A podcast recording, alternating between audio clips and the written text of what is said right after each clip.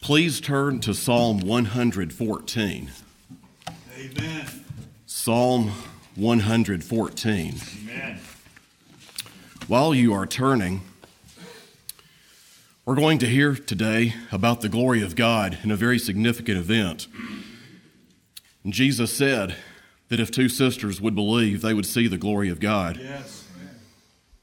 Jesus said unto her, Said I, said I not unto thee that if thou wouldst believe, thou shouldst see the glory of God? Amen.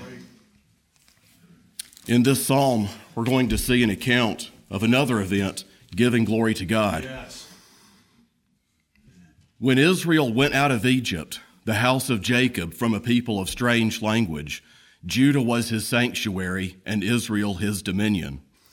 The sea saw it and fled. Yes. Jordan was driven back.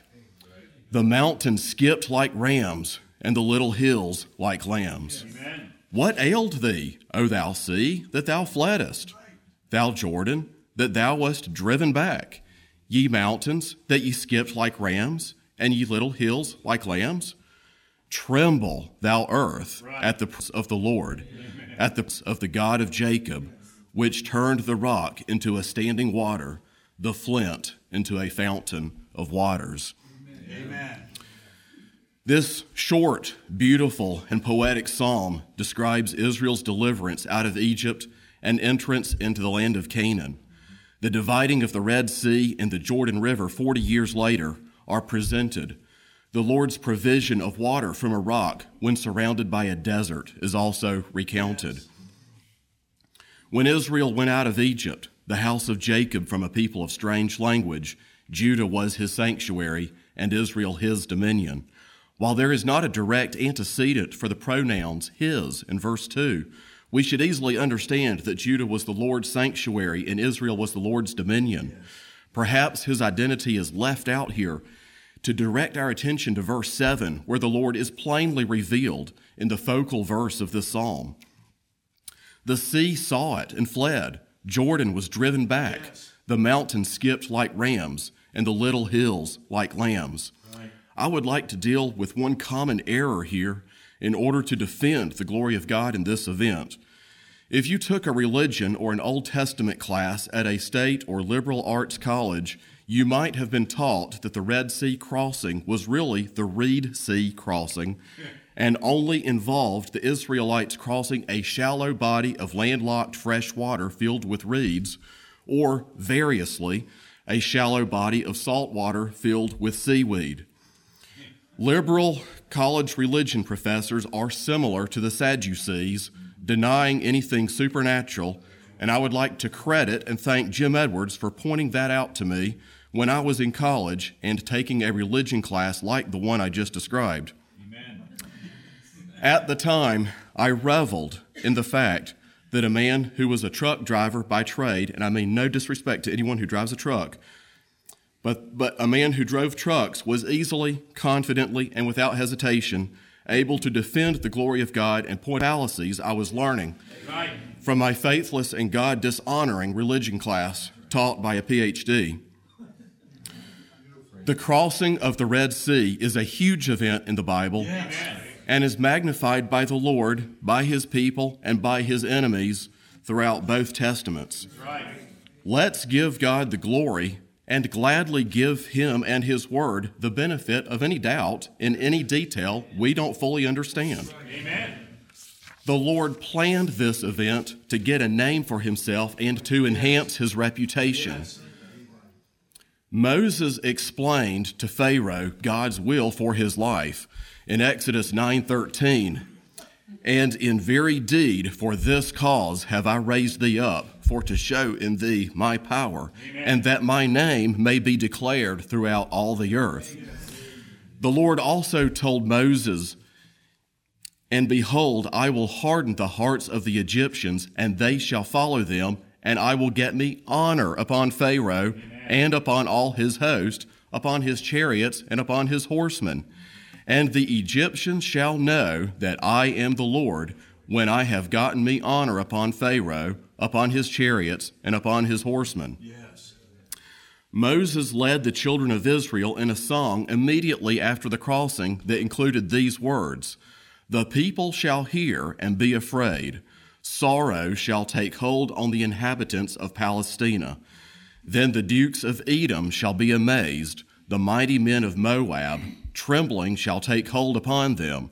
All the inhabitants of Canaan shall melt away.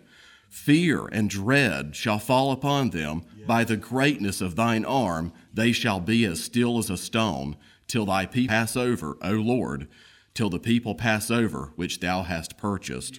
Amen. Excellent. Forty years later, when the spies sent from Joshua met Rahab in the city of Jericho, she said, I know that the Lord hath given you the land. And that your terror is fallen upon us, Amen. and that all the inhabitants of the land faint because of you. For we have heard how the Lord dried up the water of the Red Sea for you when ye came out of Egypt, and what he did unto the two kings of the Amorites that were on the other side Jordan, Sihon and Og, whom ye utterly destroyed. And as soon as we had heard these things, our hearts did melt, neither did there remain any more courage in any man because of you. Amen. For the Lord your God, He is God in heaven above and in earth beneath. Wow, what a testimony. Yes. If that's not enough, there were two sets of eyewitnesses to this event the Israelites and the Egyptians. According to Exodus 14 10 through 12, the children of Israel thought they were trapped between the Egyptians and a sea that could not be crossed. According to Exodus 14:3, the other eyewitnesses, the Egyptians, also thought the Israelites were trapped. Right. The path forward was only available after the Lord's miraculous intervention. The place of the crossing was deep enough that the world's most powerful army at the time was drowned there trying to chase the Israelites. Right. This army included Pharaoh and at least 600 chariots. How deep was the water? Exodus 14 twice describes it like a wall on both sides of the Israelites as they crossed. Let's also remember that according to 1 Kings 9, King Solomon built a navy of ships on the shore of the Red Sea. The men of Tyre, known for their skill with ships and navigation, assisted in selling these ships to Ophir to get gold for Solomon. Israel's wisest king did not build large ships and set them in mud puddles. This is the same king that said, the same king said, Then I saw that wisdom excelleth folly, as far as light excelleth darkness. Amen. Here is the point. The crossing of the Red Sea was a tremendous and miraculous event that magnified the power and glory of God, and the Lord does not want us to forget it. Let's further give glory to the Lord in thinking about the number of people who crossed. According to Exodus 12:37, there were 600,000 men. If each was married and had a couple of children, the group could easily have numbered between two and a half and three million people. That's right. But this is only counting the people. We're also told they had flocks and herds, even very much cattle. What ailed thee, O thou sea, that thou fleddest? Yes. Thou Jordan, that thou wast driven back? Ye mountains, that ye skipped like rams, and ye little hills like lambs? Here the psalmist asks rhetorical questions of inanimate objects. Jordan Sea, Red Sea, uh, Jordan River, and Red Sea, what happened to your normal water course to be temporarily and dramatically disrupted? Right. Only the Lord can do this. Right. Perhaps the mountain skipping could include Mount Sinai shaking at the giving of the law, which occurred between the crossings of the Red Sea and the Jordan River. Mm-hmm. Now we arrive at the highlight of this psalm, which is verse 7. Yes. Tremble, thou earth, at the presence of the Lord, at the presence of the God of Jacob. Right.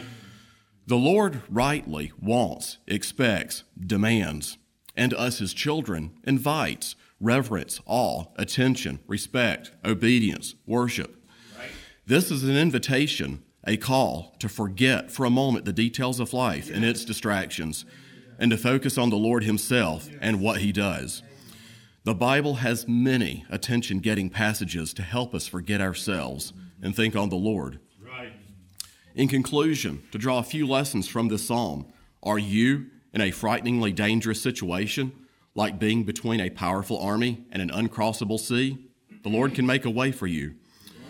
Are you lacking something necessary that God ordinarily intended people to have, such as needing water in a desert? The Lord can abundantly provide. Do you have children? Fathers, um, according to David in Psalm 78 and Moses in Deuteronomy 6, children should be taught these events by you, by us. Do you take pleasure in the works of God? According to Psalm 111 and verse 2, some men seek out God's works and take pleasure in them. Do you take time to read, think, and meditate on Bible passages like this in order to know your Lord better? Right. May the Lord be by our consideration of the psalm today. Amen.